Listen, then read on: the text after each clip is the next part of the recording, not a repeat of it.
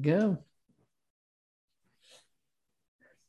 Hi, everybody, and welcome to Agitator. My name is J. David Osborne. That is Kelby Losack. Today, we have a very special guest on to talk about 1967's Branded to Kill, directed by Seijun Suzuki. He's a good friend of mine. He's one of my favorite people. And fun Okay. fact, he was my very first guest on the JDO show six or seven years ago. So this is the guy, this is the first guy I talked to when I started podcasting. And I, I couldn't be happier to have him here, uh, Mr. Garrett Cook. Garrett, do you want to to be here. introduce yourself a bit? Uh, uh, talk about your books a little bit, whatever you want to do. Okay. Hey, I'm uh thanks. I'm I'm Garrett Cook. I write kind of uh bizarro horror, cosmic horror slash like art house cult shit. Uh the latest one is has been basically described as like a combination of Hellraiser and the picture of Dorian Gray. And it's it's it's it's actually kind of a weird one. It's uh, coming out in October. Dude, I love I love hearing Garrett Cook be like, yeah, it's a little bit of a weird one. as though, Yeah, as yeah. though like the rest the rest of your books or just whatever, you know. It's like, yeah, I got a little I got a little strange on this new one. Surprising nobody at all. Yeah, I, I have like my barometer for that shit is so broken. Oh, it's totally fucked, right? Yeah. Yeah, Yeah. like I, mean, remember thinking like, oh, like I don't know, I don't know what these guys will think about Branded to Kill because it's just kind of like it's it, it it's a very well wrought crime film, and then like. Then I remember, like, oh wait a minute, no, this is this, this shit's crazy. Everything about this is insane. dude so i watched this movie last night and i had eaten i'm i'm beginning a journey into weed because i've never been a weed guy but Oh, i yeah. started taking weed gummies. So i was on about 10 milligrams of thc which is not a whole Oh, bunch. Jesus. you you have well but you have to remember that i'm a i'm a big pussy when it comes to weed right? So i, I was on this really kind of like whatever dose and uh i was watching this movie and it wasn't making any sense. And i thought to myself well it doesn't make sense because you're high. So i mean th- th- that's why. And then i got like halfway through it and i'm like wait no it doesn't make sense because it doesn't make any sense like this movie is completely insane Yeah. Yeah, and yeah, um, I remember I have actually watched that on uh on Ten Mils of Edibles, and I agree. It's it's it's an experience on like it, it's experience on a couple of gummies. Yeah. it was super intense. I um I was really happy to get you back on because we are both from the Bizarro world, which is um is Bizarro still going? I haven't kept up. Enclaves of it are still going, hmm and you know Rose is doing what she can, and like every once in a while people discover this and they try to do it. Mm-hmm. and it's almost like it's almost like having a genre specific scene uh, relegated to a single city is not going to lock into history so people are going to look at it from a, from an ahistoric perspective and pick it up and feel like they're discovering it themselves for the first time over and over and over again because Mhm. that's exactly what's happening so And as what- such like Go i do ahead. i do see Yeah. bizarro get getting discovered i do see an enthusiasm for it and i do see it uh i do see it building it's just less of an organizational culture now And what is Bizarro? Because this is how you and I met. We met at a, well, we used to go to the Bizarro meetings, but I feel Mhm. like we knew each other before then. But I feel like that's when we really became friends because I would go no over to that, your that's house. totally true Yeah, yeah. I'd go over to your house. I'd hang out with you and Sophia and some other folks. Um, but what is Bizarro? Like, what what brought us together? Well, I'd say that Bizarro is like horror is a genre about, you know, stuff that's more scary than otherwise. And I think that Bizarro is a genre of stuff that for which the primary component is an otherness above Mhm. all. And i think that that that otherness is a thing that like we have in common and that's that drives like most both of our tastes really heavily Yeah. Yeah. How do you feel about that, Kelby? Yeah, that's a really good way to put it. Uh, one of the best ways that I've heard it put, because a lot of times it's always this emphasis on like being extra weird and like um like weirder than capital W weird, which is also like true, but that gets me like off on thinking about real wacky, like sort of Jim Carrey style type, you know, over the top zaniness rather than what like both of you are like real masters of bizarro literature in the sense that you know y'all, y'all have the uh, sensibilities of pulp weirdo shit and like big brainy literature. Like well i know thank you. I try I, I know Garrett that you're really into like Italian uh shit like Dante and shit like that. So.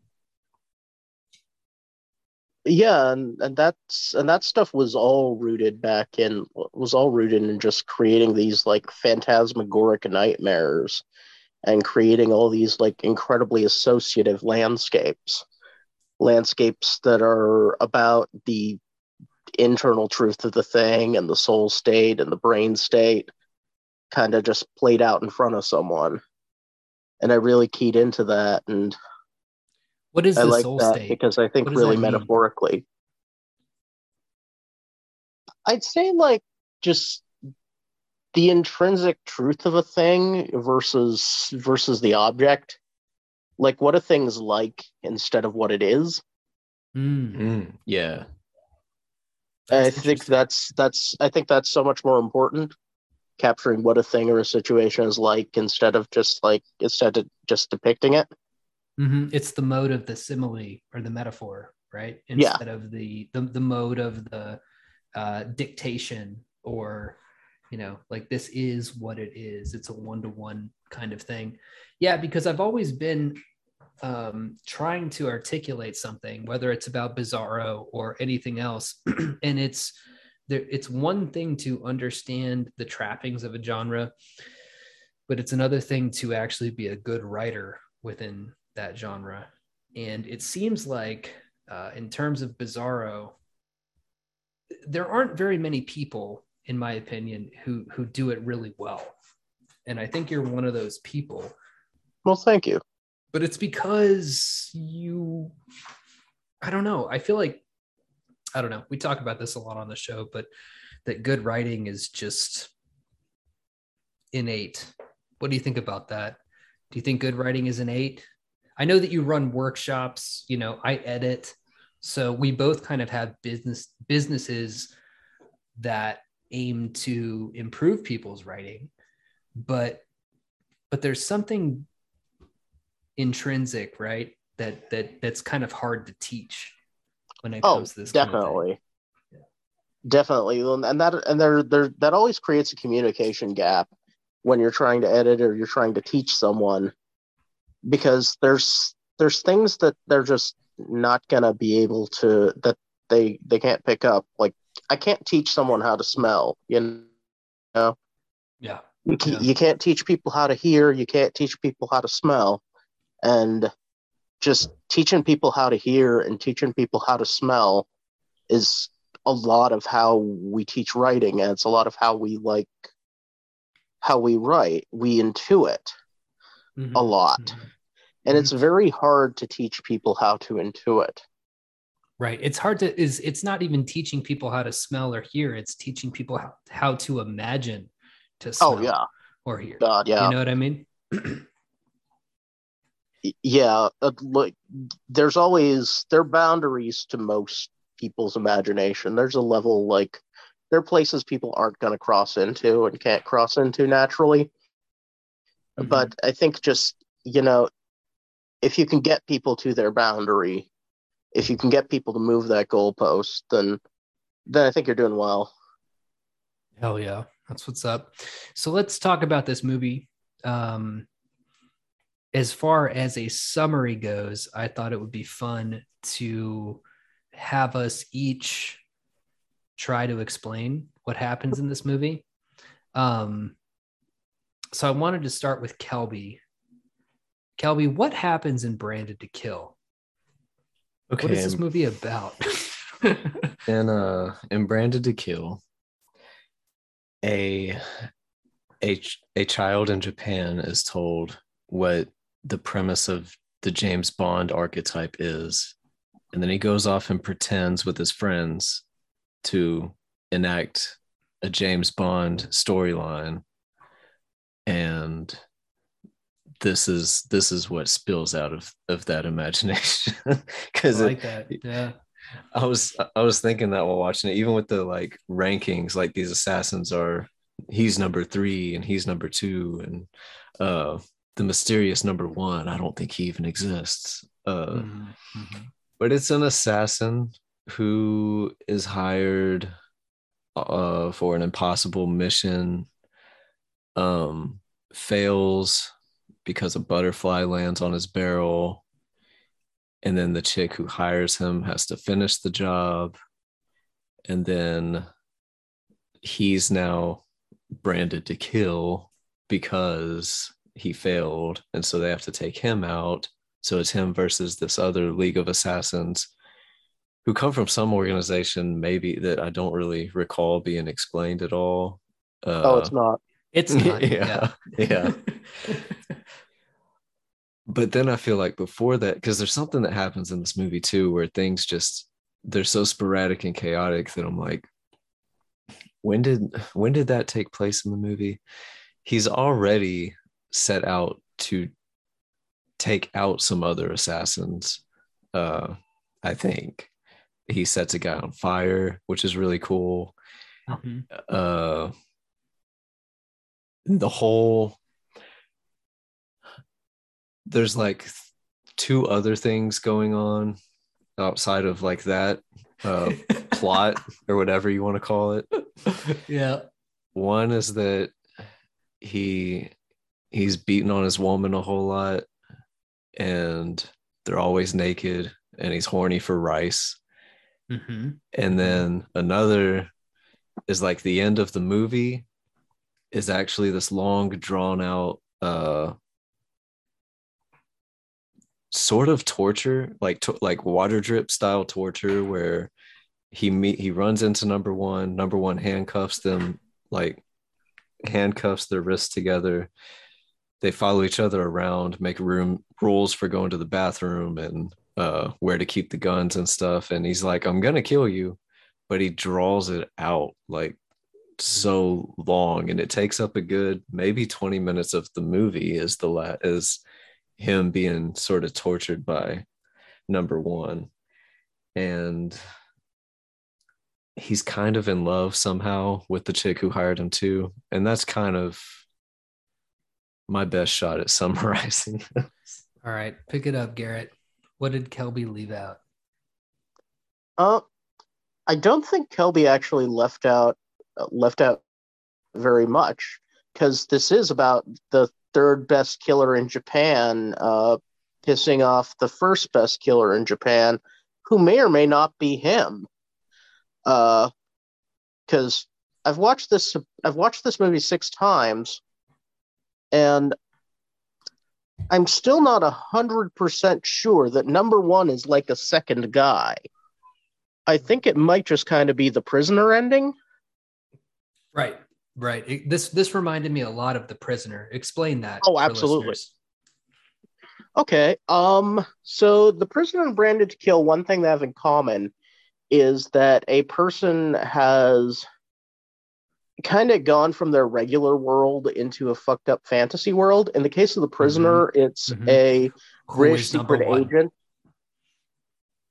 who. Oh, Sorry. Oh yeah, exactly. Yeah. The question in both is who is number one, mm-hmm. and in the prisoner it's a british secret agent on an island full of like psychedelic nonsense and a, an aquatic uh, bubble blob that eats people trying to get to the bottom of who number one is. In Branded to Kill, it's a stylish Yakuza guy doing amazingly stylish Yakuza shit up until he has to run afoul of number one, who is number one because in certain way because he's the most fucked up, really. Mhm, Like this mhm. guy is number three. Be and it's cost him so much. It's cost him so much stability. He's so fucked in the head. He's so weird. He's so estranged from other people. But number one is the absolute just loneliest, craziest motherfucker ever born. Mhm. And he ends up having to he ends up like just in a life or death duel with this number one.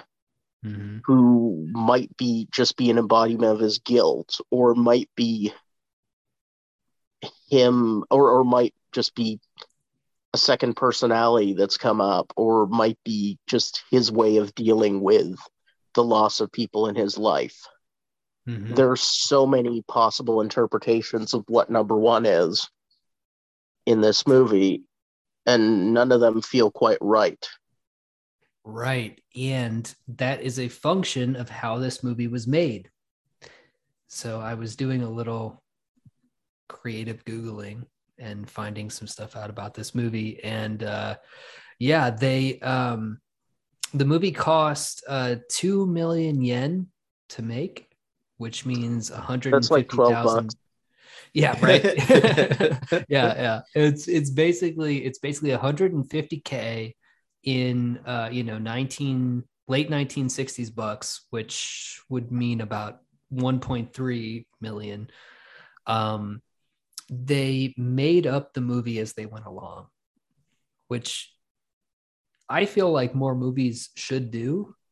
So they they basically they had a script and then like Suzuki, the director, um, basically told his actors to just kind of go with it, like however they kind of felt that day.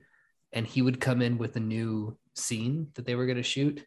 And it leads to this uh, just completely a chronological, um, a emotion like it's it, it doesn't have an emotional or chronological through line for the whole movie. So Yeah. if you're watching this on some gummies, you're just kind of with it. Like I was just kind of with it. I was Oh, yeah. watching it. I was like, I was like, okay, I have no idea what's going on, but I might be high, so I'm just gonna rock with it.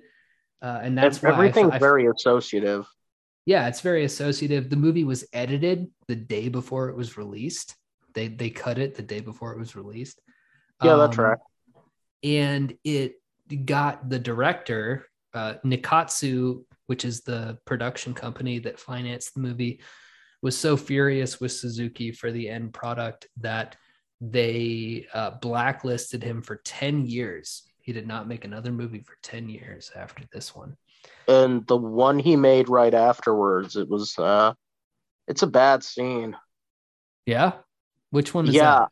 it's um i can't remember the exact title because it honestly just feels like japanese crime pulp word salad like a lot of translated titles do Sure. um but the premise of the film is basically like what if a policeman got a gun oh fuck we'd all be shot Okay. is basically what the film is like. It, which is, you know, Japanese cops don't tend to carry firearms, but in Mhm. this case, it's a film about like a crime situation that feels so dire that someone gives a policeman a firearm, Mm, mhm, mhm. and then Mhm. he just goes ham with that, and there's just a group of cops who are now like gun havers. gun uh, havers. yeah, let me let me let me let me just give my impressions of this movie. This is this is David's. Uh, you know, I ate THC and now I'm watching this movie. Right. yeah, So it starts off when, when we have a cop. He loves the smell of rice. He's almost erotically engaged with rice in a very strange way. Um, he is tasked with killing some people. The, uh, which he he kind of does. There's oh, there's the uh, there's the clear inspiration for the scene in. Have you guys seen Ghost Dog? The Oh, Jim yeah. Jarmusch movie. Yeah, yeah. Oh no, Jim Jarmusch loved the shit out of this movie. Yeah, so in uh in Ghost Dog, uh Forest Whitaker kills somebody by shooting through a pipe up through his eye. And I and so when I saw it in this movie, I was like, ah, that's where he got it for Ghost Dog. Um so he's killing people all kinds of crazy ways. There's his wife who's just uh you know, naked a bunch. Yeah. And uh uh Not a great person too. not a great person. No. No, not no, not a great person. Not uh, nobody is in this movie. Yeah, oh, yeah. No, And everyone's in- an asshole. yeah. this In the tradition of film noir, the women in particular are uh, especially grotesque. Um, and then uh, all of a sudden, then there's a bunch of butter, like a butterfly thing going on. That's that's when I knew something was fucked up with this movie.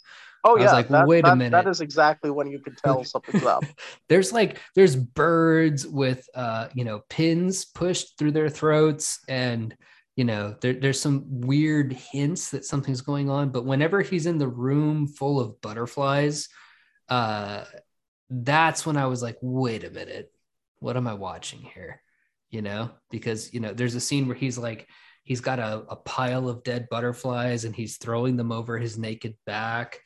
And i'm like oh, okay. Yeah yeah something's Yeah. weird. And then it's like oh and and you you fucked up your job and now this guy's gonna piss with you. So i a quick flash quick weed flash to these guys going to the bathroom together. I'm i'm just sitting Yeah. there like is this the best movie i've ever seen? Maybe. It might be because i really do think this might be one of the best movies i've ever Oh, seen. oh yeah, Um, no, uh, no argument there. yeah but like but i was i was just so i was so confused and i think that i think that this movie is a good vehicle to talk about confusion in in in art right? In Oh yeah, having this thing that is not a clear point A to point B type scenario, but at the same time, like you're watching it and you're like, I know I'm seeing something brilliant right now, but I I, I can't I can't figure out what the fuck is going on.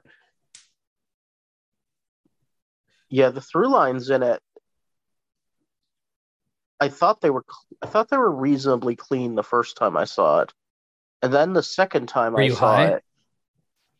Um. Yes, I was high the first time I saw it, and yeah, I, I, I think it might have been the opium that made me think that the through lines in this film were reasonably clean. because I think you could be high in a way that you could watch this and say, "Oh, that yeah, it makes total sense."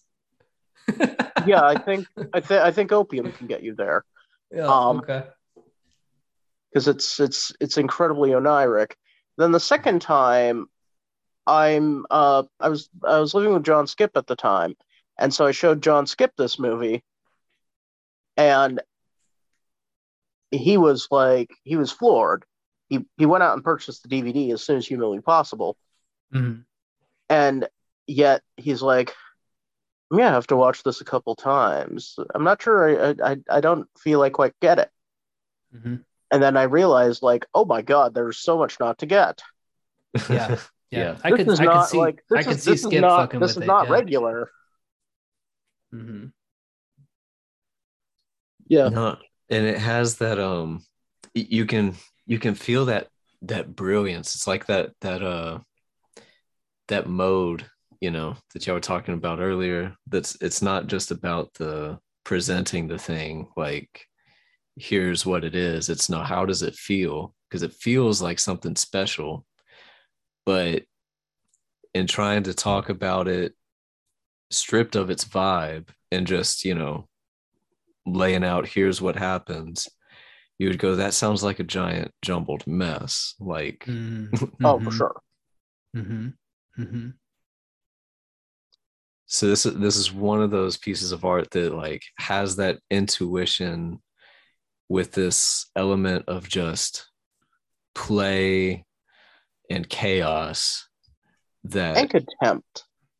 and yes yes contempt because he was um suzuki and the uh what was it Nika- nikkatsu the, uh, Yeah. the production Nikkatsu's company the- yeah, right.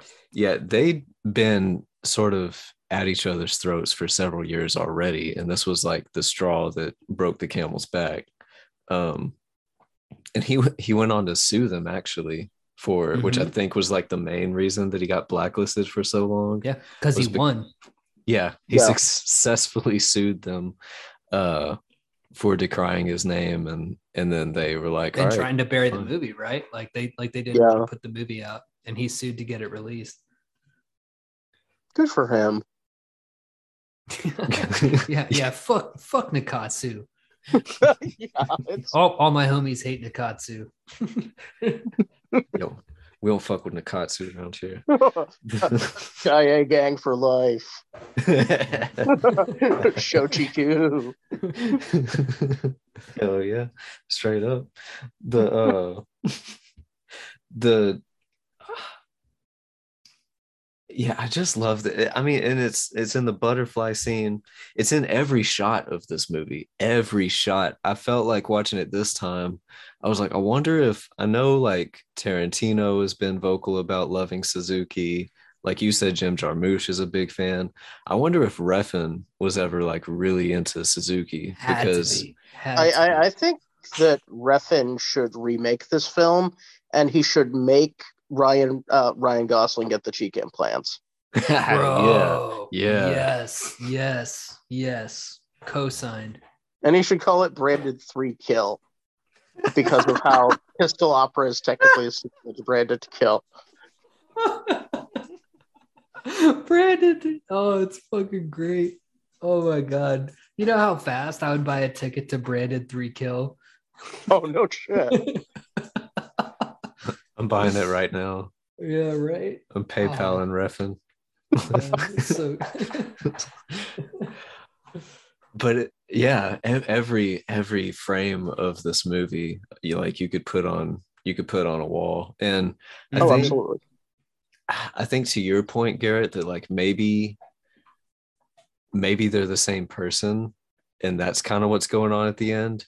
There's a shot when you said that, or uh, thought of when the number one, his gun comes through the plaster in the wall, Mhm. and right. through the like before that you would always see like number three lining up his kills and there'd be a shot of like where's his gun coming from it, it's coming from the window it's coming from under the car it's coming from that amazing billboard that has the uh Oh Jesus. Yeah. the lighter like it's an animated lighter that a, a giant Mhm. thumb flicks and opens up and then his barrel comes out the top yeah, of the he lighter can, he can he can only have the barrel out for as long as the ad lasts, basically. Then he has to reset. that's one of my favorite shots of the movie Oh, it's so good. Yeah, the sniper stuff. I I'm sure that Tarantino took that for uh, the anime sequence with o, with Oren do lining up her sniping yeah. Kill Bill Volume One. definitely. Definitely. And then the uh when he's cleaning the scope too was amazing because it's just one of those visual tricks. It's like what the fuck am i looking at? And then oh oh that was him cleaning the gun. You know which one i'm talking about? It's like the camera is inside the scope. Oh yeah, yeah, yeah, yeah, yeah. The there are it, it is neat that he does like that he does those shots that by the end of it explain what you're looking at, but don't initially tell you what you're looking at. it's all these all these techniques that are like traits of an intuitive brilliant mind going full head on into chaos and like with a fast pace too of just like it was seven uh seven writers i think on this thing Mhm. Oh yeah. credited to hachiro guryu which is like uh the pseudonymous collective of this group of like seven writers including including Seijun Suzuki and so it's all of these you know artistic minds just brainstorming this shit basically off the cuff it's like a it's a freestyle movie It's done. a freestyle movie. Yeah. very Well much, put. it, it very much is. Yeah. Yeah, well put. And that's what I want to see more of in movies these days because we have such incredible technology and we have the ability to like anybody can make movies now. This has been one of the things that has kind of driven me crazy is that anybody can make movies but everybody wants to be a part of a studio system but it's like, but what if you just got a bunch of people together and just did something? They did it with this, right? I mean, like this this is proof of concept that you Oh, can sure. do this. If if you have the talent to do it, why not just why not just make something? And uh I'm not super familiar with uh, Suzuki's other work, so I don't know if uh, like you know Pistol Opera or uh, Tokyo. What's the, what's the movie? Uh, Tokyo, uh, Tokyo Drifter. Tokyo, Tokyo Drifter's Drifter. cool. Yeah, yeah, yeah. So when I posted this on Twitter, a lot of people said like, "Bro, Tokyo Drifter, you got to watch it." And I'm like, "Yeah, but is it is it like Branded to Kill?" Because I want more of these uh semi improv movies, right? Like that's what appeals to me about this movie is that it's it's essentially a, a DIY. Uh, well, DIY. It's got a it's got a budget. It's a movie, but it's got the DIY spirit, and you know, Well, At 1.3 million, it, at at 1.3 million adjusted for inflation, that's that's a little more than uh, that's a bit more than TCM money, than Mhm. Texas Chainsaw Massacre money, and that's like Mhm. that's more than Night of the Living Dead, but that's still in that that's still in that wheelhouse. That's still in Right. that in the whole outlaw wheelhouse, and but the the amount of bang he got out of that buck and the amount of proficiency is Mhm. just a- astonishing, just on its you know, just on its own. And then yeah, looking at the conditions under which it was made, looking at the conditions under which like he chose to edit it, it it's it's even more incredible product because of that. because it, it should be uh, known for the listener who has not seen Branded to Kill that this movie just moves from one thing to the next with no no real concern for stringing you along right uh it's it's one of the most bizarre because you know you watch a movie like uh i don't know. Let's take a random one like holy mountain right? Yeah. where holy mountain is from its inception supposed to be weird. It's supposed to be strange. Um and it follows that thread to its very end.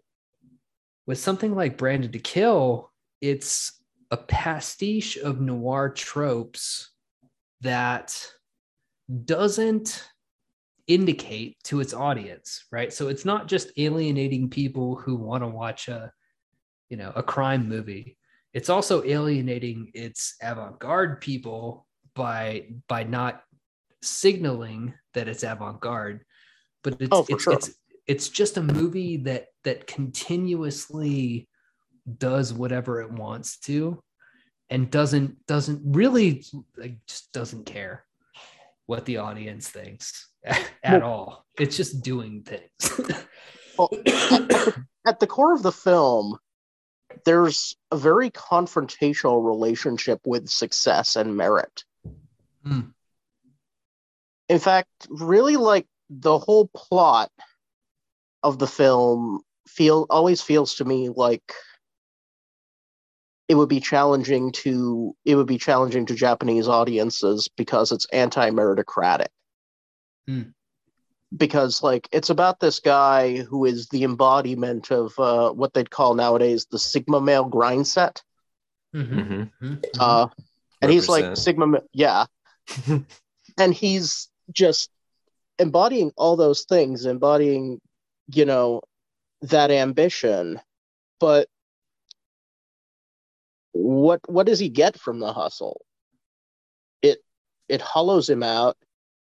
It makes it it makes him weird. And when you become number one, you're just fucked up and lonely. Mm-hmm. Mm-hmm. Mm-hmm. The end game is just you being is is you being fucked up and lonely. And if you're making this within a studio system and you're making this with the contempt for a studio system, it's kind of almost like you know like the Rick like the Ricky Nelson song Garden Party in which he's you know he sings like you can't please everyone so you got to please yourself Mm-hmm. and he sang it because he went to Madison Square Garden with this new country rock band after having been a teen idol and they boot him off the fucking stage Mhm.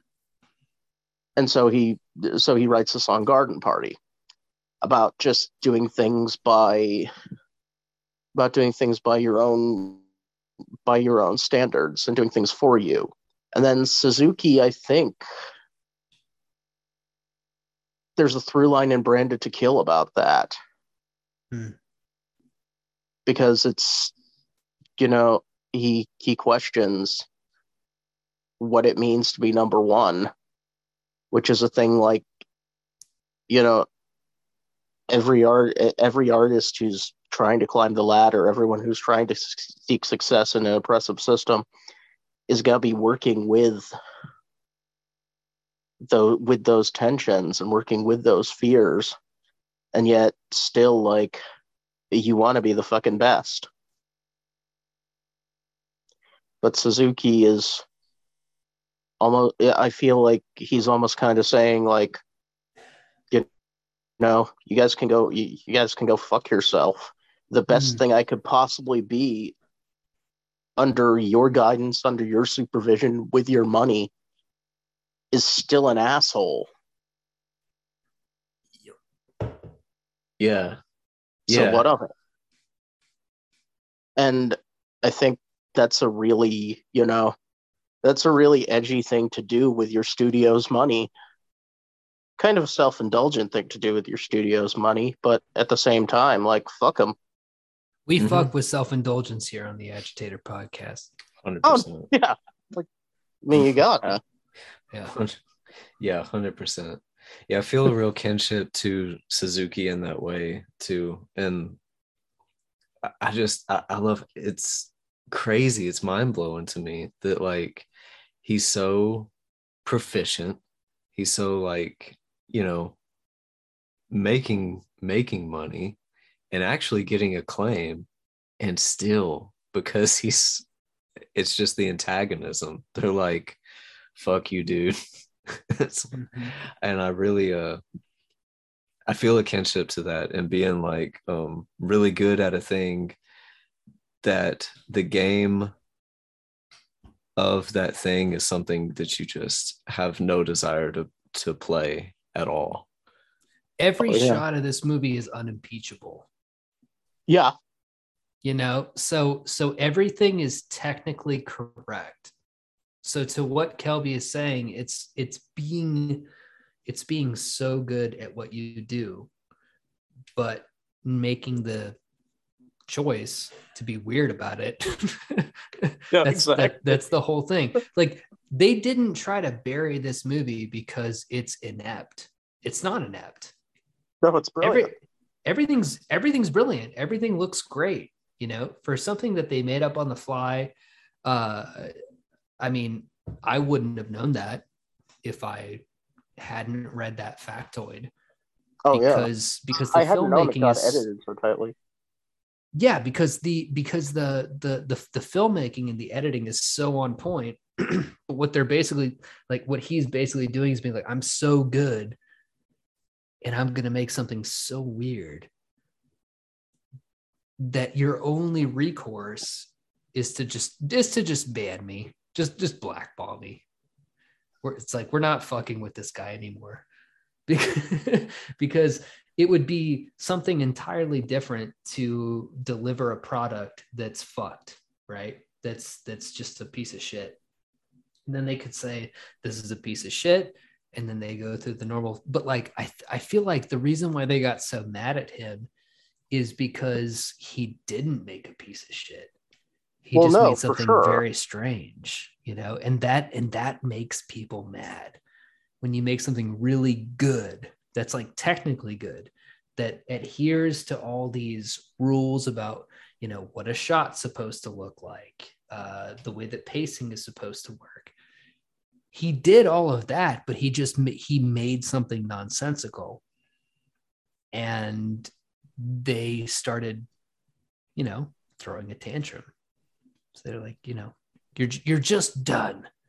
Filmmakers make bad films all the time and they get to make other ones you know? Oh, for they're sure. like oh yeah that one didn't work that one but to get banned means that you you really hit a nerve right? Where he's kind of like poking them and saying what makes something a movie?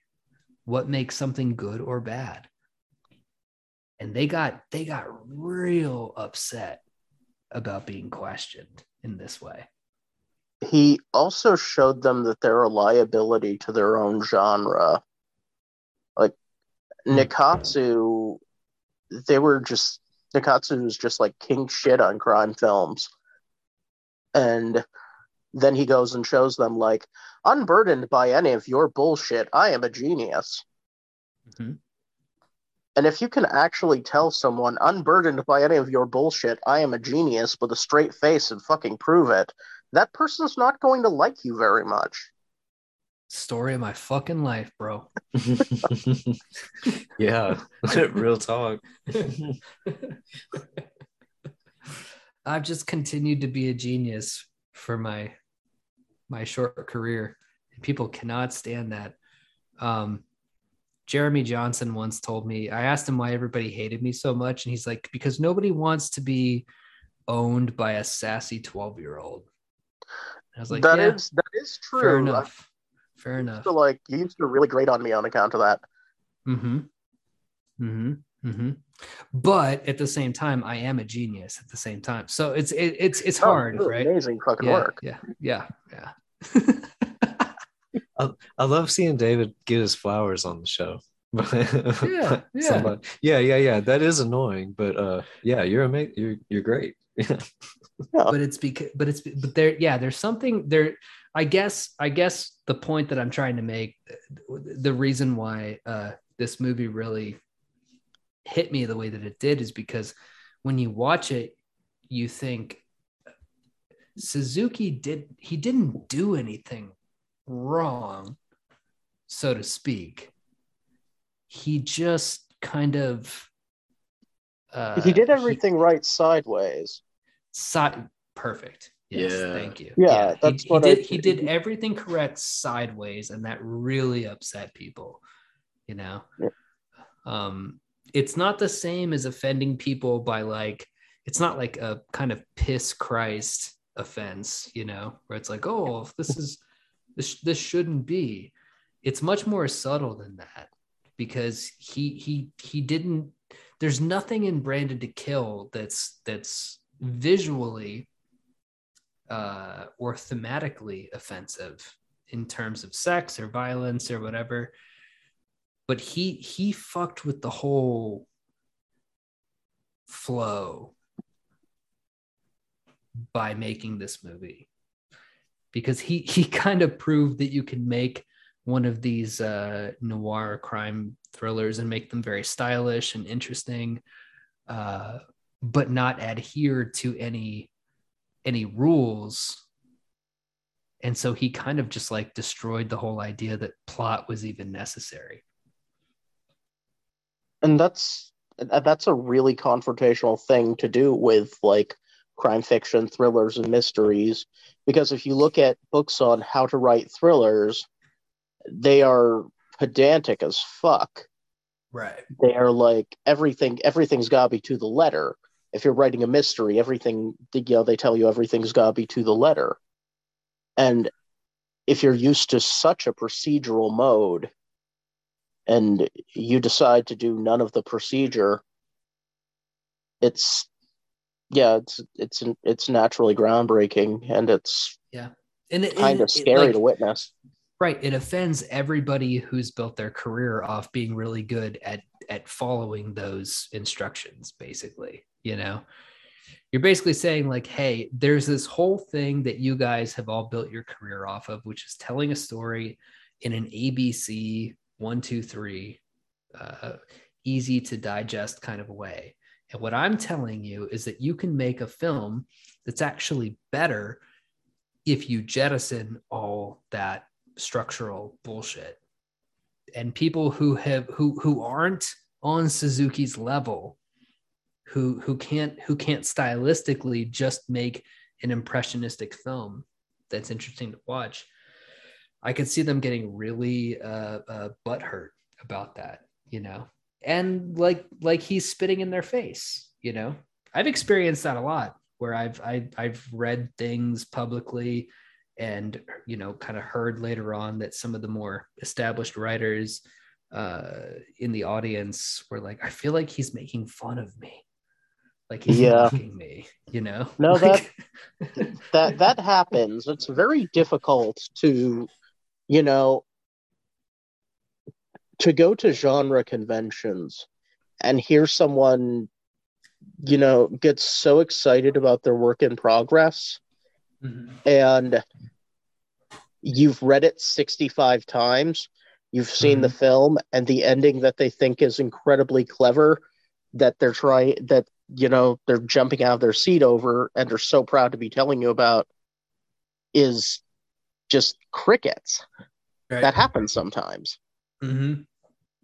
And it can be really hard to it can be really hard to like to to muster that when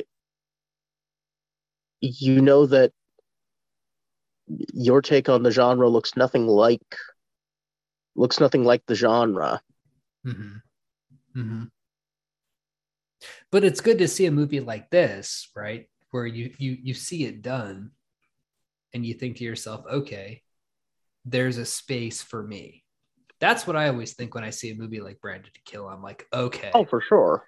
this movie is, you know, 50 plus years old, getting like five years away from 60 years old, you know, and they did this here. So why not, why not try to do that now?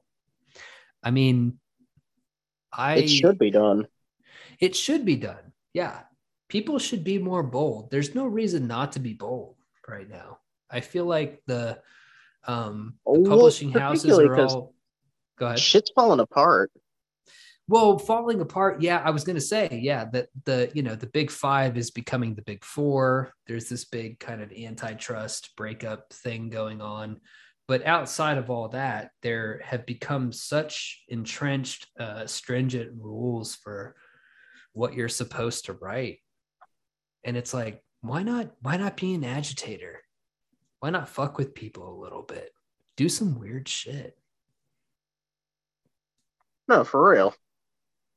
And there's a freedom to the fact that the infrastructures that used to be able to that support mainstream filmmaking are going to shit. Mm-hmm. It also means that people who are making mainstream films or who used to make mainstream films, like a lot of them are our friends now. Mm-hmm. and are like, "That was bullshit. Can I can, can I come hang out with you guys?" Yep. Yep. Yeah. And yeah, there's a place at the table for them. Yeah. That's the thing is that we we we get we you know we get canceled and shut down or whatever, but we're very open. Whoever wants to come hang out is cool. It's like, yeah, whatever. Yeah, you want to be a part of this? That's that's totally fine. Because we we don't have that uh that censorious spirit. I don't know. Do you feel like you have that, Garrett? Do you have a censorious spirit? I have I have an obligation to occasionally be a line bullshit can't cross. What do you mean? Like I don't think of myself as a censorious person. And a lot of people with my and, and I encounter a lot of people with my politics who are very who are very censorious mm-hmm. and who actually target the artistic products, which I do not fucking agree with. I'm very much a save it for the ring guy with agitation, or like right. it like if you want to, you know, if you want to say like the most reprehensible, if you want to say the most reprehensible shit ever, then make it amazing. Mhm. You know, Mhm. don't just fucking say it. Yeah. If you fucking say it, like, who the fuck cares? If you just say the most reprehensible shit that comes into your head, like, Mhm. you know, make a make like a 100 foot marble sculpture of the most reprehensible shit that comes into your head. Make like a 14 part mini series about the most reprehensible shit that comes into your head. Like that's that's what I like to see. I think that's beautiful. I think that's a really good way of putting it. Well, like, thank you. don't just say it. Don't don't just do this Twitter bullshit, right? No, exactly. Like, it's like, oh, I have, am gonna, I have I no have a, I have a for. thought. I have a thought about trans people. Blah, blah, blah, blah, blah. Like, man, who cares? Yeah. Like, shut up. no, exactly. Like, oh It's- wow, you would like to, yeah, like you're not that. That's not, in my opinion, that doesn't feel like defending the integrity of speech anyway. If Mhm. you're like, I'm free to say whatever I want, and it's like, yeah, you're free to say whatever you want, but you didn't think when you were saying it, you didn't feel when you were saying it, you didn't say anything Mm. interesting. So I'm gonna treat what you Mm. said as like, like a like a fucking fart in a microphone. no, It's exactly. like you have to you have to res- you have to fucking respect my free speech as I rip ass into this microphone. It's like no, no, I don't think so. Not really. Well, and it's No, like I- on like free speech uh, meant something different before social media too. Like oh, it did, yeah. you know, on social media you have um everything kind of does become art because you're writing and you're creating some kind of persona like the more that you post under the same avatar or whatever. And so it's like this sort of public performance. And in a way it is um it is it is like making art and but in a in a not in a very creative kind of way or in a or in a very interesting way. It's in a much more lazy kind of way. So when that's the kind of thing that you're fighting for like and and crying anti censorship about which I mean yeah I'm I don't have any censorious like uh if you do something to me personally or somebody that I fuck with based on fucking ba- smoke. ba- based on smoke. you don't want the fucking smoke based on loyalty like i want to take your ass down but it has Yeah. nothing to do with um like like s- censorship i'm like i don't- i'm i even think that like that uh there was some kind of recent like white nationalist sci-fi shit that was supposed to drop that got pulled i was like Mhm. why let it be published like people can read whatever they want but like Yeah. I, I don't give a shit about that kind of shit but when it it it takes on a weird it has a nasty flavor when it's just in the branding and not like you Mhm. said like put it in the Mhm. art make something interesting out of it Right. Yeah, that's that's always the thing. And like I just I'm also from like I'm from kind of a weird place. Initially, I grew up among a lot of Massachusetts townies Mhm. and I grew up in a common, among a combination of like rich, snooty people and mass townies. And so like talk shit, get hit is like a is a scientific proof where I Mhm. come from. Mhm. And I have a lot of respect for talk shit, get hit. And I don't consider talk shit, get hit to be censorship, but I consider there are a lot of like, I, I, I think there are a lot of strata of talk shit, get hit. You know, Mhm, mhm, Like- mhm. if you're being a dipshit, like, and someone says, shut the fuck up, you stupid fucking moron, then, you know, that's just an ass kicking that was waiting for you. You found your way to that, that ass kicking. That's just that. That's you, like, you did the thing, and that's what happens. You know? Yeah, yeah, yeah. for sure, for sure. I think that's true. Um, I think that's With- another thing people made people understood better before social media as well, because that'll happen i- in an audience of like two to ten, you know, right. and, and then yeah.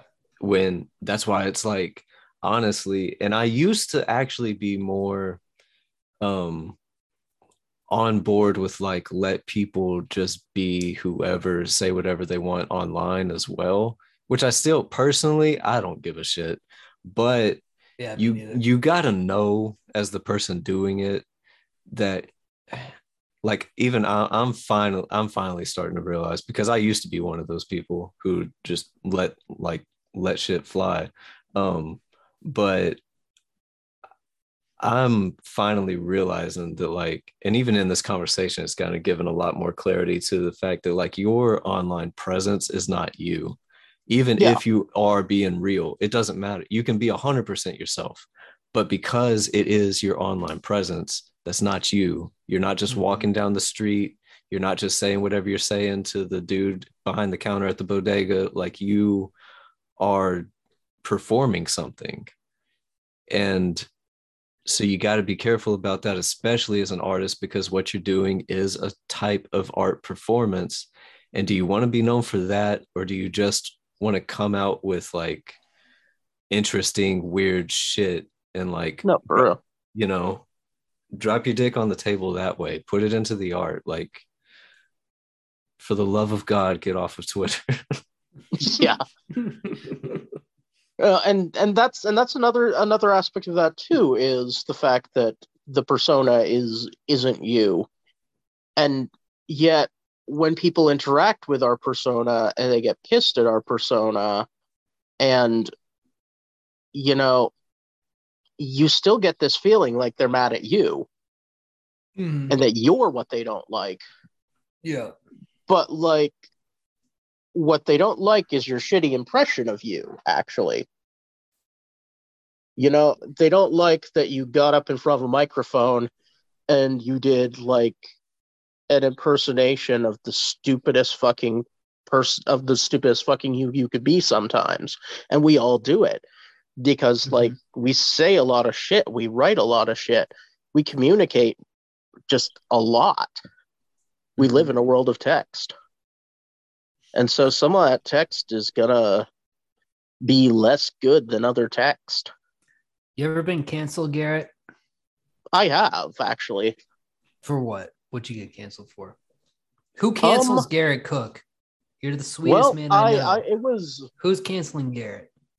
And do you uh, it was me a to couple fight of years it was a couple of years ago it didn't really take but it scared the fuck out of me Mm-hmm. i basically i rejected a story by a crazy clown Uh-huh. uh and this person just decided to fucking ruin my life in every way possible Mhm. and started stoking uh, what a fairly large group of people against me by saying that one of my clients attempted to kill themselves because of feedback I gave them.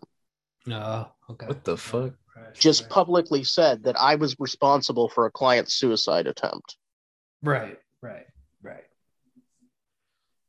And it was because of my telling them, like, I know this editor personally. They do not want work like this. hmm And this person went and Right. You said something innocuous, and then they like a crazy person got upset, and then Yeah. and then a second sudden, crazy you know. person amplified it. Yeah, right, right. Yeah, And so that- that's yeah. that's that's the issue, right? So that's the issue with the talk shit get hit model, right? Is like who's doing the shit talking and who's doing the hitting. Yeah, Um, for sure. And and and does does this exist on a plane of reality that would make sense to somebody who's not uh, online? You know what I mean? Because you you can get into a situation where it's like all this weird online bullshit and you know and you Yeah. gave bad feedback and in whatever and it's like so what's the line between this craziness and uh i don't know somebody who's shit talking is more along the lines of you know i don't know trans people shouldn't exist black people should have their own country You see what I'm saying? Like it's it's yeah, it's no, tough, certainly, right? and like it's because like because it- like it's rough one's to determine one's, like where. one's serious and one's kind of like what the fuck is going on and i think that uh i think uh, the internet is still figuring that out for itself Well, I, I think the internet is the internet's like gestational. I don't think the internet's uh, the internet's not in its infancy. This is a massive technology with massive repercussions. now the internet's at least uh my age actually about 35 And at but this point yeah when it comes to when it comes to a kind of ma- uh, when it comes to like a kind of mass media, that's that's nothing. That's a drop in the bucket. Mhm. the internet doesn't know how the internet works yet. We don't know how the internet works yet, and we don't even know what the internet does to us. We're evolving with it and changing with it. Like our brains are different because of 24 hour news cycles. This is That's- just like, so i disagree i disagree with you on that i actually i do think we know what the internet does I, Oh. and and yeah, I, I i think we know what the internet does in the way that the chronic smoker knows what the smoke is doing to his or her lungs okay, right. that uh, that I can get on board with. Yes, like like we know we know what it's doing we we we know what the we know what this we know what this drug does. Yes, yeah. We we know what the drug yeah it's a good way of putting it right? It's like yeah we we know what's going on here. Yeah. We're we're we're fucking ourselves up you know? Yeah, we're uh turning ourselves into crazy people. When it it doesn't have to be you know to kind of bring it back to branded to kill you know it's like it's this it's this crazy movie that is fucking with the um you know social mores and and the way that movies are supposed to be made and what a star is supposed to look like and all this kind of stuff it's, oh it's yeah, fucking- even down to that. Yeah, yeah i mean it's it's it's fucking I'm it's fucking handsome. Jesus yeah yeah we, we, we, we dude we have to bring that up actually let me let yeah, me no, we should bring derail what i was saying It's, uh, it's nuts. yeah it's fucking crazy bro but like yeah joe shishido um thought that he was too pretty so he got uh plastic surgery on his face to give him these chipmunk cheeks. And i knew i recognized him. He's in uh battles without honor and humanity the fukasaku epic. Oh yeah, uh, um, and he's he's he's kind of a he he shows up as this boss who's a wild card, and um, you know, kind of ends up getting what's what's coming to him. But he he always had these big chipmunk cheeks, and uh, he's got him here because he paid somebody to fuck his face up. He was like, you know what, put me under the knife when I come out, I want to be less handsome. And they were like, I got you, fam. You're That's, good. like, that's that's contempt for the game if I ever saw it. Like that's like I don't want to act by actor standards anymore. Yeah, I want to look fucked up. And he does look fucked Make up. me a you, character actor. you you you can't stop looking at him throughout this movie. You're like, that's oh yeah, his cheeks are so fucked up. yeah. I I actually, yeah I I actually thought uh, I I was actually fucking with Skipp the first time we watched it because he was like, "What's with those guys' cheeks?" I'm like, "What the fuck are you talking about?" Mhm. I'm like, "No, just kidding. They're implants." Yeah. yeah. like that. That's like just how he looks, wh- dog. Why? Like, what are you talking about? What are you talking about? no, he's he's just regular. Everything you're looking at is regular. I don't know what movie you're watching. Uh-huh. Uh-huh. Why does he look like that? Uh, racist much? you see, he's from Asia. what so asian asian men are supposed to look like women like you're, you're like you like you want to fuck them is that what you're saying? Is that what you're saying? Me too. Best friends. Boom. Yeah. He got the chipmunk job. It's it's it's wild because yeah, it's it's it's so on brand with just like all the all the casual fuck yous that this movie does, hmm. and all the just everything's everything being this unconventional, Joe Shishido just sells it as something completely something you can't forget because you were never gonna forget that guy's face. Mm-mm.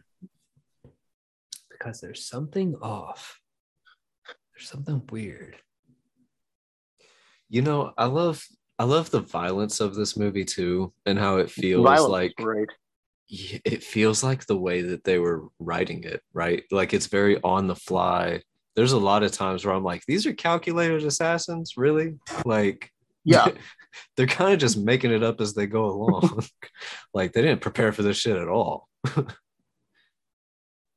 Yeah, there's yeah, usually Holly usually Hollywood assassins are just like show up with you show up like with an Uzi and start strafing or some shit. Like, oh yeah, this guy's a really talented hitman. He's got a fucking M16.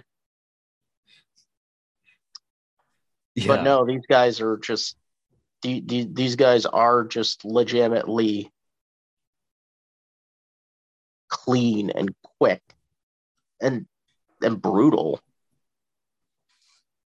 the car scene is amazing. Oh, that, so that that whole scene is kind of like um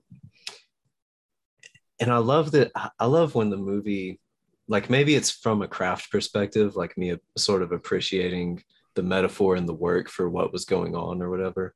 But um the movie doesn't feel meta at all. It feels like a giant fuck you. And of course, we know the story behind it. So that's even clearer that that's what it is. But you can get lost, especially if you're on opium or weed gummies. You can just go along with it. It doesn't, it's not like winking at the camera at all. But that car scene feels like a metaphor for what they were doing technically behind the scenes. They're like, because they're just running around like crazy with sniper rifles, which is also like, dog, y'all are like 20 feet away from each other. You're gonna have a hard time like aiming. Uh and he's got the the car is hooked up to this pulley system or there's like ropes that are attached to this pulley system that I'm not quite sure the the legitimate function of but there's ropes and hooks laying on this long strip where there's a buggy just sitting and number three he jumps down behind the bug and he's like trying to snipe him out and everything and he gets under the car grabs onto the ropes while they're shooting at him and trying to shoot them away from his hands and finally gets a hold of them attaches them to the car gets the car moving as cover. And then when he he makes attempts to like fight them on their grounds and they're all like jumping around like with no cover and ducking and like ah ah don't shoot me don't shoot me i'm gonna try to shoot you. And and then he just makes it back to the car drives the car up onto this platform and runs the dude over it it's it's so sporadic and chaotic and like just ah, I don't know what I'm doing, but I'm also really good at what I'm doing, but I didn't really prepare for this. And and I'm just but then you pull off the like a, a much better kill than you would have if you had prepared for it. So it feels a lot like how they made this movie. It's like you wouldn't have gotten this master work if you had played by the rules, right? Like it wouldn't have it it would not have been this. It would not have been this amazing run him over with the car kill. It'd have been, you know, a long sniper shot, clean, boom, the studio's happy. Yeah, there are no fair fights in Branded to Kill, which makes it so profoundly not Hollywood. Because they have so many hitman characters, they're supposed to be sympathetic and you're supposed to like them. And you watch them just like having these fist and knife fights and shit. And you watch them, you know, trying to play it clean. But this guy, no fair fights. And it's amazing.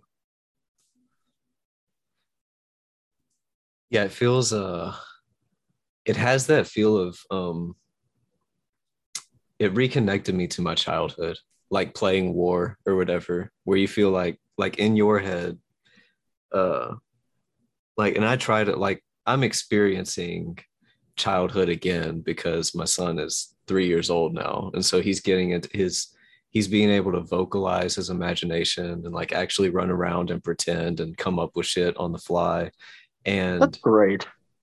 It's amazing. And it feels like like this movie like there like a kid will take it totally seriously. Like you tell a kid says he's james bond he's james bond.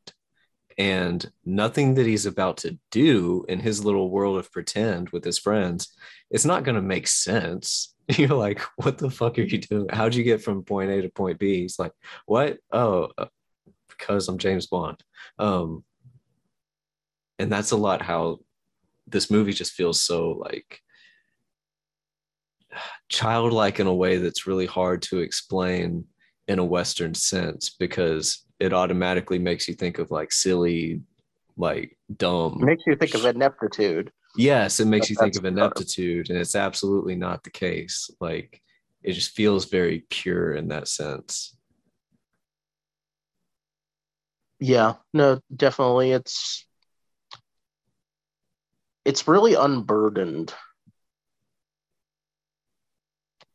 I think, and that's that's I think one of the common one of the commonalities you see with uh, with a child at play and this film is the expectations of what a crime film looks like are just being disregarded so so utterly because he doesn't give a fuck anymore. So it doesn't it doesn't have to look like that thing anymore.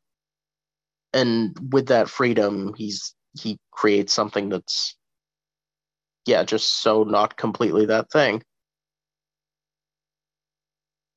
yeah yeah i think and that's uh, you know a hundred percent um we've been given little peeks behind the curtains on the show here too with like the broken river shit that's like a hundred percent the model for that is it doesn't it doesn't have to adhere to the rules. And it's not necessarily a seek to uh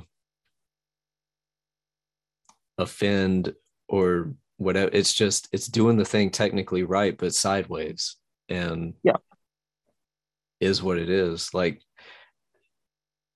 actually the, it- this like episode is a perfect place to plug where mine and david's collab dead boy was very Oh, much awesome. this kind of thing. Like it it is we wrote it in a weekend. We had a conversation about you know kind of what it's going to be made up everything on the spot threw it together ironed it over in one go and boom here it is. And it's not like okay well now that this is almost a book we got to figure out how to make it 200 pages or whatever it's like nah it's 12,000 words and here it is it's done send send to. You should press let shit be what it is. No, that sounds great. I definitely want to see like I want to see a lot more of that kind of freestyle art in movies, books, whatever. Like that was my big takeaway from this actually is is why aren't more people doing something like this? We all know how this shit works. We all know what a good plot looks like. We all know what character development looks like. But what if you took all of that knowledge and did something fucked up with it instead right Yeah. so you just you just start no, fucking with it I mean, why not? Why not? Nobody's stopping you. Nobody's buying our books anyway. All right. Let's be real. Let's be real. It's Yeah, not no. like we're it's not like we're upsetting an apple cart here. Nobody buys it anyway. So why not just get as weird as you possibly can? I, I, I I'm I'm still baffled by uh, people who are in our position who are kind of outside of the mainstream and you know we don't have these huge budgets uh, pushing our books or whatever, and yet people continue to write and release books that are, you know, as though they were under these budgetary constraints you know and that is had- weird always. It's it's weird right? Like yeah. why why shouldn't we be fucking strange? Like why not? no like if, We're- if we're strange because nobody- anything. We do have the power to write Yeah. and, and like and nobody nobody's over our shoulder telling us like you can't do xyz so why does everybody keep you know not doing xyz for what? For who? Who are you trying to impress? Nobody cares. Nobody's listening. So Well- so just do whatever. I I think we just I think we don't know what being number one looks like. mm-hmm. I think like I think we forget that like when you're the you know maybe I in think- the world I of think- branded to kill, killer number 73 gets up Yeah. every morning and is so fucking happy. Killer Mhm. number 73 is just like, I get to kill today. yeah no dude i mean it's just like you know i live my whole life and and uh, with this kind of thing where uh for whatever reason uh you know people just hate my guts i don't even really have to do anything to piss them off like they just they just get pissed off right No, I, I understand this. I'm an inherently off-putting person as well. but isn't that freedom isn't that Yeah, freedom there a there weird way? and, and there is definitely a lot of freedom there. Also Yeah. because like whenever I say some whenever I being a person as off-putting as I am, say something smart or insightful, it's always weird for people because you look at me and you underestimate me. yep And there's a lot of freedom in that. Yeah. Yeah, there's a ton of freedom in that. I remember one time at a biz- at like a bizarro meeting. I do remember you bringing that to a halt because of something you said, which I won't repeat here, because I don't want you. I don't, I don't want to get you in trouble. You didn't say anything troublesome, but Yeah. I will always remember that. Be like, oh, Garrett, he just said it. He just said the thing. Oh yeah, I, th- I think I remember what you're talking about. Yeah. Yeah, it was the thing. Remember that? Yeah. Yeah. Yeah, no, I, I brought up And- like and- this yeah, I brought up like, like, hey, there's a book called- acknowledge that this book exists. yeah, yeah. There's like a book It's- called and like and Rose was like, uh, moving on. yeah no what i was trying yeah when i'm trying to point out like this is gonna make us look really bad we should probably acknowledge the existence of this like uh-huh. thing right. that's gonna make us look like we're six and that everybody and that like this guy is saying he's our best bud ever and is Uh-huh. writing an encyclopedia of our genre so maybe we should uh acknowledge this and nobody did. Everybody was and just nobody, like, and no. nobody, nobody, and nobody did yeah Yeah, everybody was like, they, they, they were just like, no, no, we're not gonna do that. okay, fine. I'll go. Uh, like, if you'll just excuse go- me, I'm I going to write just- seven discrete private messages. Yeah, yeah. I'm just gonna go back to fucking myself. Never mind. Yeah. yeah, no, exactly. I'm going to go back to fucking myself In- instead of uh, instead, of instead, of this instead of addressing the, the the thing that ended Yeah. up uh you know that in particular didn't do bizarro in but that kind of attitude did I yeah, think. It, of just, it of, ju- was. of just of just like not wanting to acknowledge the the like the problems you know I think there was I think there was a lot to learn. I think there was a lot to learn from there because like professionalism is supposed to look like letting everything uh, is supposed to look like laying everything slide and deciding what's beneath your notice. But at the Uh-huh. same time like another aspect of professionalism is like owning shit and confronting things. And that Yeah. balance is Yeah. so delicate and I don't wish it on anyone. And I'm kind of No. glad I don't, you know, I'm kind of glad I'm not running an imprint right now Mm-hmm. because I don't have to think, oh God, there's another contra. Don't don't let be one of mine. Not one of mine is like the thing you always is the thing you think every morning when you run an imprint. Mhm. When you see Mhm. like, oh, this guy has uh, gone completely racist. He's uh, yeah, there's like a chain of like three thousand dick pics. Not one of mine. Not one of mine. Not one of mine. yeah, no, I get that. I get that. Yeah. Yeah. Yeah. Well, with with with BRB right now, like we're doing Grant's book, which is Black Gypsies, and I'm just kind of like, well, hopefully uh gypsies don't get mad. I mean, I like I don't know. It's Well, the title yeah. of the book, so like yeah, I'm I'm a yeah. I was like initially like like well on the one hand, but on the other hand, this is a book with where uh, this, is a book about like black experience by a black author, Mhm. and like I'm just a white passing person of Roma descent, so like it's not that weird.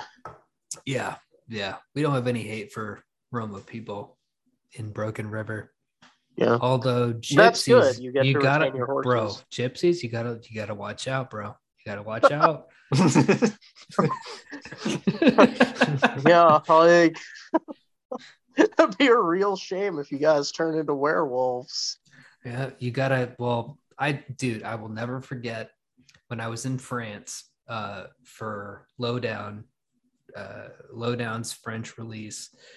We were in France, south of France, Mediterranean, big dinner, big fun time, and some actual like gypsies showed up, right? Like some Roma people. And literally, dude, everybody there was like, watch your wallet.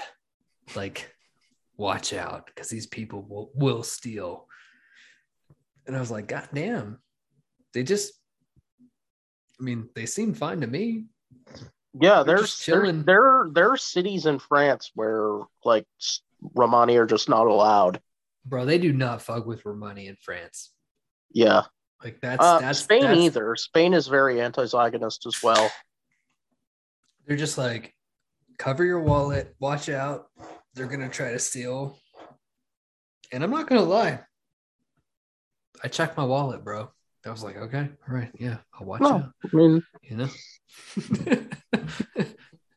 I was I was in there. yeah, So you are of Romani descent? Is that is that uh, right? yes, my uh, my great great grandmother was uh, Roma. Oh, okay. Okay. Yeah. Okay. Right. Yep. I've Yeah, never from, felt the uh, need to watch my wallet around Garrett. No. I'm glad to hear no. it. I never I never I I, ne- I never thought Garrett was gonna steal from me. Yeah, Um, I I have. Yeah, I, I, do, I do not steal. I have never turned anyone into a lycanthrope, and uh, yeah, I have I have no concern for where any pe- where people's horses are. I also will never learn the violin. Oh, the oddest stereotypes. Worst It's gypsy weirdest. ever. Worst gypsy ever. That's what It is. is. It is such a weird collection. Is such a weird collection of stereotypes. That's just Mhm. like Mhm. that's so Hollywood centric and so created by a lack of exposure to uh, a lack of exposure to the culture. Like most people don't even know where the where like where Romani are genetically from. Where Like- so so you you are a weird guy. I am a weird guy, yes. Yeah. So where do you feel the most alienated? That's a really tough question. I'd say like I feel very alienated when I'm alone. Mm-hmm. Um, I feel I also feel very alienated when I talk to people who are not in the arts. Like this may Okay. sound snobbish, but like I suck at having conversations with like regular human beings who are not in the arts. Mm-hmm. Mm-hmm. I don't think that's weird. I think Kelby and I relate to that. Yeah. Yeah, depending yeah, depending on the length of the conversation for sure. Um And also I have I- I've internalized the aspect of the arts where there's a fucked up meritocracy. So if I see somebody who's acting like very full of themselves, I find Mhm. myself innately thinking like, did they win a Nebula award? hmm hmm And it's like, oh no, this is just like a regular damn person who's kind of an asshole right now. Not everyone has won awards. Loves the sound of their own voice. That happens a lot. That happens Yeah. a lot. All right, fellas. Final thoughts on Branded to Kill. Kelby. it's it's incredible. It's an agitator flick. It's probably one of the top, probably one of the top 10 uh all times if we collected a playlist of Mhm, agitator mhm. films that you must watch for the to Oh, it's understand. my number one. It's my number one for sure. Yeah, yeah, sure. I'm so glad I got to introduce that to you, you to that then. Mhm. That makes me so happy. hmm Yeah, and I think we'll have to have um Garrett, we'll have to have you back to sort of continue this Suzuki branded to kill. Oh my god, Pistol Opera is just yeah, it's it's it's it's nuts. It is so much it's crazier than almost anything I've seen. I'm I'm hyped. I started watching it. It was really hard to find for one. I Oh, yeah. I, I finally I started watching it and then uh David texted in the group like about not having or however that played out that like David hadn't seen Branded to Kill and so you were like, well, this is a sequel, so maybe like, you know, let's watch this. Um but I was like, oh, okay, damn. But yeah, it was feeling crazy in the first five minutes. So Oh, yeah. I'm hyped. No. I'm hyped to get back to It, that. it does not get normal. That's good to know. Yeah. Garrett. I think final- it's I, I think it's one of the best like films about selfhood and about inhabiting ourselves, about ambition, and about like how we relate to the thought of being number one. And I think it's just it's it's it's pure poetry and it's pure chaos and it's it's a beautiful, beautiful thing. And I cannot recommend it full throatedly enough. co-signed. Yeah, it's a great film. Everybody go watch it. The end. Right on.